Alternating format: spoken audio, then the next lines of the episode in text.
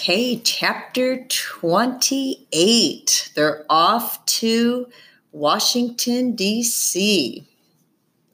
How can they expect us to get ready in such a short time? Crazy! Plane tickets and permission slips, paperwork and practice. Practice every day for close to two weeks. Study every evening with Mrs. V. Words, cities, states, countries, capitals, oceans, rivers, colors, diseases, weather, numbers, dates, animals, kings, queens, birds, insects, wars, presidents, planets, authors, generals, laws, quotations, measurements, equations, definitions. My head has been spinning nonstop with facts and figures. But I'm ready now. Our team is ready. Mr. D kept his promise. The six highest scorers from all our practice rounds were announced at the last practice session a few days ago. Of course, just like the other kids, I had been keeping a mental tally of everybody's points. So I was pretty sure I'd be on the I'd be on air and not an alternate.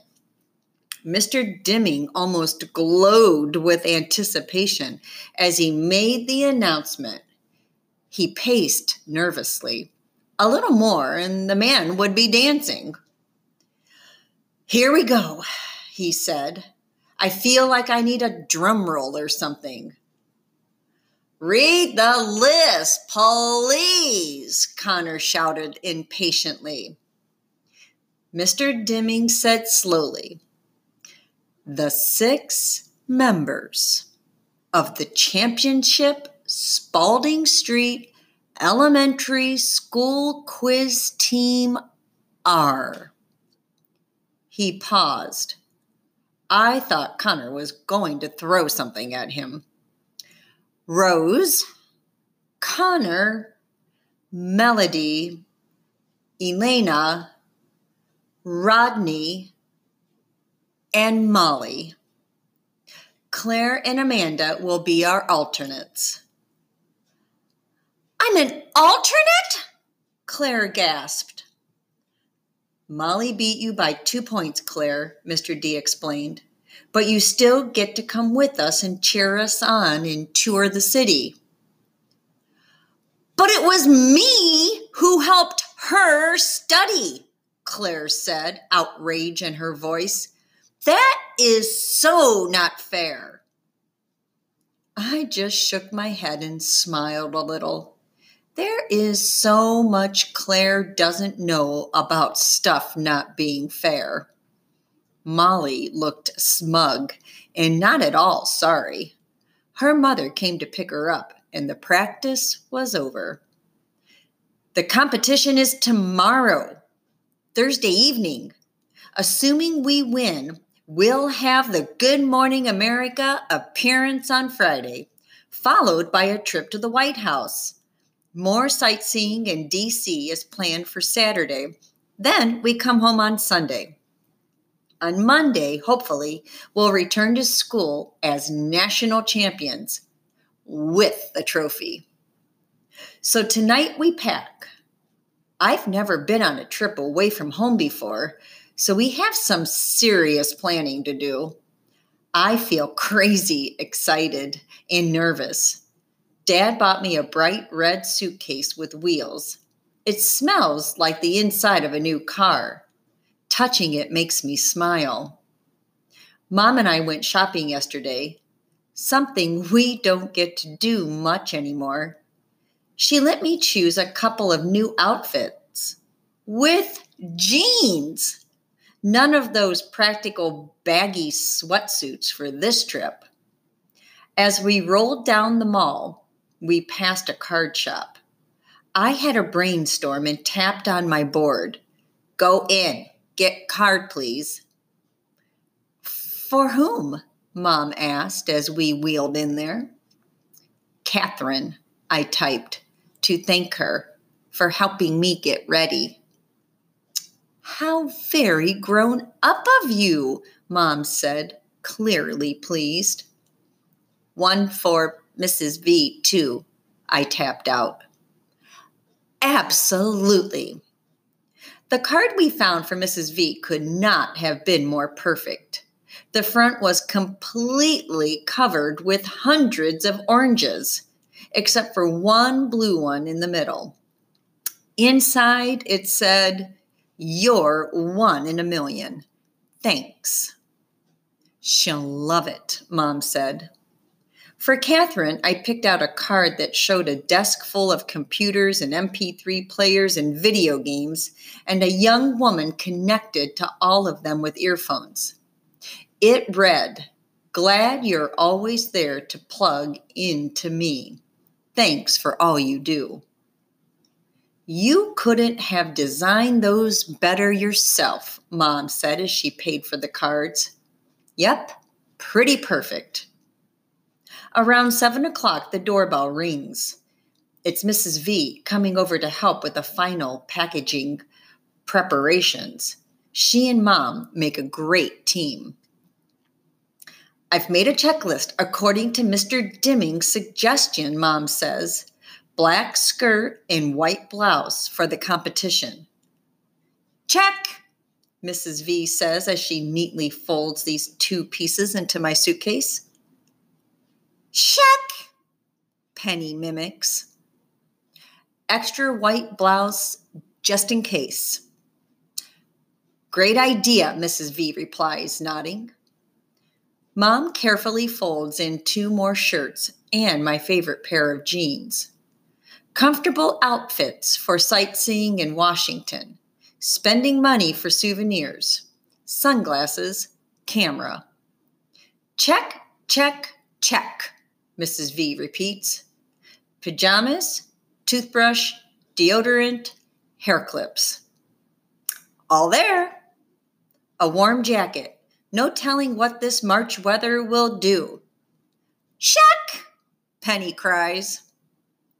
Power pack for MediTalker, extra batteries, tissues, and wipes. Got it. Umbrella? For you or for Melody? Mrs. V asked with a laugh. Do you have your bag packed yet? Yeah, I'm just about ready. I'm nervous too. Mom pauses. You're the best, Violet. I know Penny will be safe with you while we're gone. And butterscotch, I interrupt. They both laugh. Mom continues. Frankly, without you, there is no way that Melody would be packing for this trip. Get card, Mom, I type. I reach my hand to the side, but I can barely touch the edge of my book bag hanging on the chair. Mom reaches into the bag, pulls out the envelope, and sets it on my tray. I push it towards Mrs. V. She opens it, reads it, then squeezes me so hard I can hardly catch my breath. This one goes on my refrigerator, she says quietly. I want to look at it every single day. She busies herself with the dusting off a pair of my shoes that have never taken a step. I'm a little scared, I admit. Nonsense, mellow yellow, Mrs. V tells me. I fully expect to see you on Good Morning America with that 10 foot high trophy. That would be awesome, I type. Now, tell me once more, Mrs. V says to Mom. What time does the plane leave tomorrow? Penny, take Melody's underwear off your head, you silly girl. Mom checks her papers. Plane leaves at noon. That means we should leave here no later than 9, get to the airport by 10, get all checked in, make sure her wheelchair is properly proper, properly taken care of, then we can relax until it's time to board the plane. Mrs. V scratches her head. I wonder why they chose the noon flight. That will get you into Washington around 2. The competition starts at 7. That's cutting it a little close. Mr. Dimming told us the hotel has a late check in policy. The TV studio is just across the street from the hotel, so we'll be fine. As mom closes and zips my suitcase, I feel tears come into my eyes. I can't believe this is happening. In just one day, I will be in Washington, D.C. on national television. I pray I won't screw up. I want to call Rose and see if she's nervous too. I want to ask her what she'll wear to the White House. Suppose we get to meet the First Lady. Now that would be the bomb. I want to know if we'll be sitting near each other on the plane. I want to be like the other girls. I don't sleep well that night. In the morning, mom gets me bathed and dressed and fed in record time while dad gets Penny ready. Go see plane? She asked repeatedly. Fly! Whee! Dad says as he fly. Oh, fly! Whee! Dad says as he flies her around the room in his arms. She loves it. We head outside and Mrs. V hurries over, camera in hand. She snaps pictures of me getting strapped in my suitcase in my suitcase being loaded, and my brave and hopeful victory smile. Then she does it all over again with Dad's camcorder. Now we'll never be able to forget this morning. Penny darts about, chasing Butterscotch, running in circles around the car, which has been washed and shined. Mom, dressed in a cool denim suit and surprisingly a pair of late style Nikes, loads our bags in the car, and we're totally ready to go by 8:45. Dad takes Butterscotch back into the house, then locks the front door on his way out. All set? he asks. Let's do it, Mom yells. Even Penny can feel the excitement. She claps her hands. I can't stop grinning. Even though I know we have plenty of time, I keep wanting dad to drive faster. I'm so afraid that we'll miss the plane or that we forgot my ticket or that I'll throw up and we'll have to go back. At the airport garage, we have no trouble finding a row of empty handicapped parking spaces. We unload me, my chair, our bags, and Penny and Doodle. Mrs. V snaps more photos. It seems like an hour, but in minutes, we're at the checkout gate. Mrs. V pushes me. Mom carries Penny. Dad pulls a cart loaded with the luggage and Doodle. It's 10 o'clock on the dot. Hi, Mom says cheerfully to the uniformed lady at the desk. We're here to check in for the noon flight to Washington, D.C. She hands the lady our tickets. The noon flight? The woman replies with a frown. She types and clicks, purses her lips, then types some more. Finally, she looks up. I'm sorry, ma'am, but that flight has been canceled. We've had loads of cancellations today. A late winter storm in the Northeast has caused backups all over. Canceled? My stomach starts to gurgle. Snow? My mom's voice sounds thick. But the weather here is sunny and clear. They've got five inches on the ground in Boston already, and more is predicted for this afternoon farther south. The FAA won't let planes take off in weather like that, so our whole system gets gummed up.